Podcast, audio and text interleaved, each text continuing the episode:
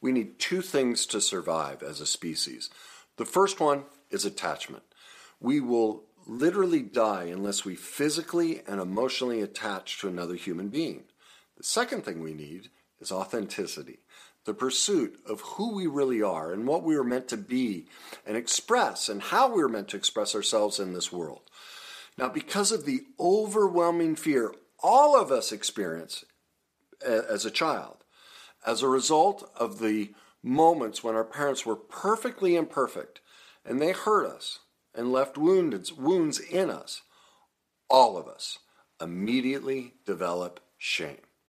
When you need mealtime inspiration, it's worth shopping Kroger, where you'll find over 30,000 mouth-watering choices that excite your inner foodie. And no matter what tasty choice you make, you'll enjoy our everyday low prices, plus extra ways to save, like digital coupons worth over $600 each week. You can also save up to $1 off per gallon at the pump with fuel points. More savings and more inspiring flavors make shopping Kroger worth it every time. Kroger, fresh for everyone. Fuel restrictions apply.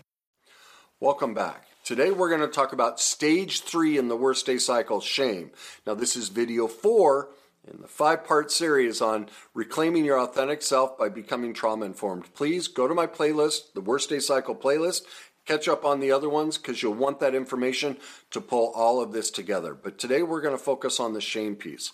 Now, what's critical to understand about shame is it is all about control.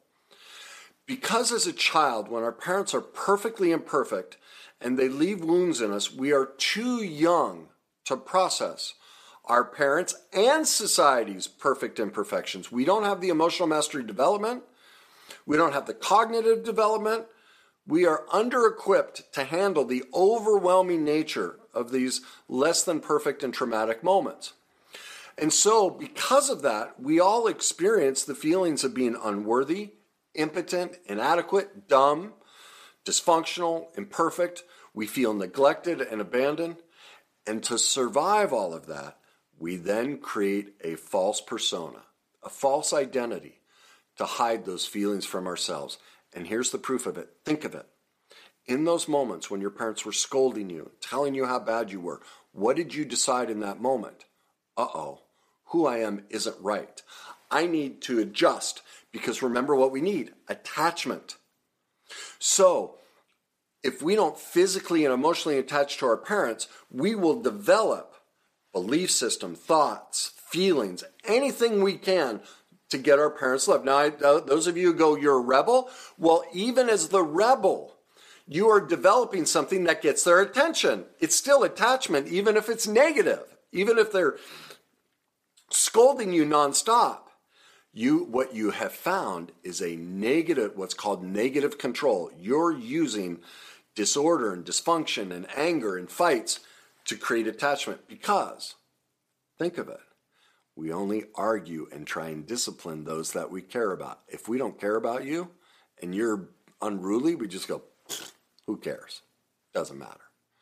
And so even the child that is the black sheep of the family has just found a different way of attaching and it works. I get their attention. Now, do you see what we have to give up to do that? Our authentic self. It is the day we die. As a, our soul gets suppressed and repressed, it has to for the sake of attachment. All right?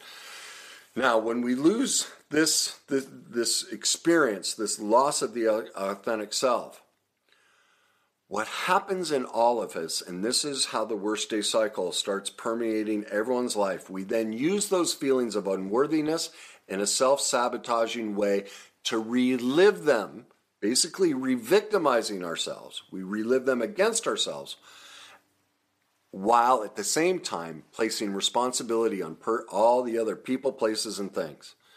We become professional victims, basically. I know that's tough to hear, and bear with me, I'll prove it to you. All of us do this. And we do that because we don't know how to give back the shame that was placed in us, not only by our parents, but also by society. And why is that? Because our parents won't accept responsibility for placing that shame inside of us. And why won't they accept responsibility? Because society condones that they don't take ownership of it? And why does society condone that parents not take ownership of it? Because we are all uh, shamed. We were all shamed in childhood. It is now a societal precept that we all play the victim. We all place responsibility. We don't want responsibility because who doesn't have responsibility in life? A child. And so that's why society, we're all re-victim, we're all just children, placing blame and responsibility on other people, places, and things just like a child would do. That's the societal model. And that's why we let parents off the hook. We let ourselves off the hook. That's why cancel culture. That's why all of this whole victim culture of placing blame on everybody else. We are all stuck as the ashamed child in the worst day cycle, re victimizing ourselves and placing responsibility on everybody else. I'm going to walk you through it on how that happens. Now, as John Bradshaw puts it, when we go through this shaming within ourselves, he describes it this way. This is just gets at the heart. I wish I could come up with words like this, and that's why I'm reading some of this stuff. Is these are people who've been able to take what I've discovered and what I show and put it in a way that just so is so much more profound than the words I choose. All right. He says it this way the wounded inner child contaminates intimacy in relationships because he has no sense of his authentic self. The greatest wound a child can receive is the rejection of his authentic self. When a parent cannot affirm his child's feelings, needs, and desires, he rejects that authentic, that child's authentic self. Then a false self must be set up. That's all of us. A shamed person is divided within himself and must create a false cover up to hide his sense of being flawed and defective. You cannot offer yourself to another person if you do not know who you really are. I'm going to get to this. I'm going to show you how none of us know who we really are. Toxically shamed people tend to become more and more stagnant as life goes on. They live in a guarded, secretive, and defensive way. They try to be more than human. They become perfect and controlling or controlling. Or less than human, losing interest in life and relationships and st- or stagnating in some sort of addictive behavior. A shame based person will guard against exposing their inner self to others. But more significantly, he or she will guard against exposing himself to himself. This is all of us. Think of why you don't want to share your history with others. You don't want to share it with yourself. That's not to shame you. I don't blame you. And so those people who when you know I use my life story to talk about how all of this stuff works, they think it's awful. Well, did you hear what I just read? Only a shamed person would think that's awful. And and they think it's terrible that I bring up my ex-wife and she's not here to defend herself. Well, if and when my ex-wife ever decides to do the recovery work, she'll just go, "Oh yeah, He's right. Best I could do. We were both perfectly imperfect. And look, yeah, Kenny's right. He did a lot of terrible things to me too. Like we would share in the misadventures of our perfect, imperfect nature. But those that are toxically ashamed don't want anyone to know about it, don't like it when other people talk about it because it exposes that then they'd have to see themselves. And so they chastise me, but they're talking to themselves. It's not even about me. Their dislike of it is a dislike for themselves. Bradshaw goes on. This voice that is within us that's saying we shouldn't do this and this is bad is mostly created by the shame based, shut down defenses of the primary caregivers, and I'm adding society.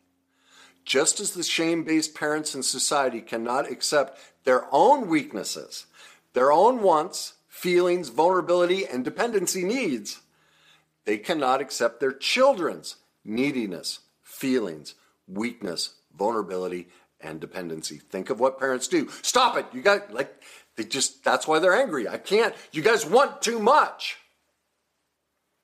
That voice is the result of the parents slash society's deeply repressed desire to destroy the aliveness and spontaneity of the child whenever he or she intrudes on the parents or society's defenses. So again, people jumping on me, society, victim culture, all of this. That's all these little kids and parents. That's what it all of it is shame based. Their anger toward their shaming parents or society could not be expressed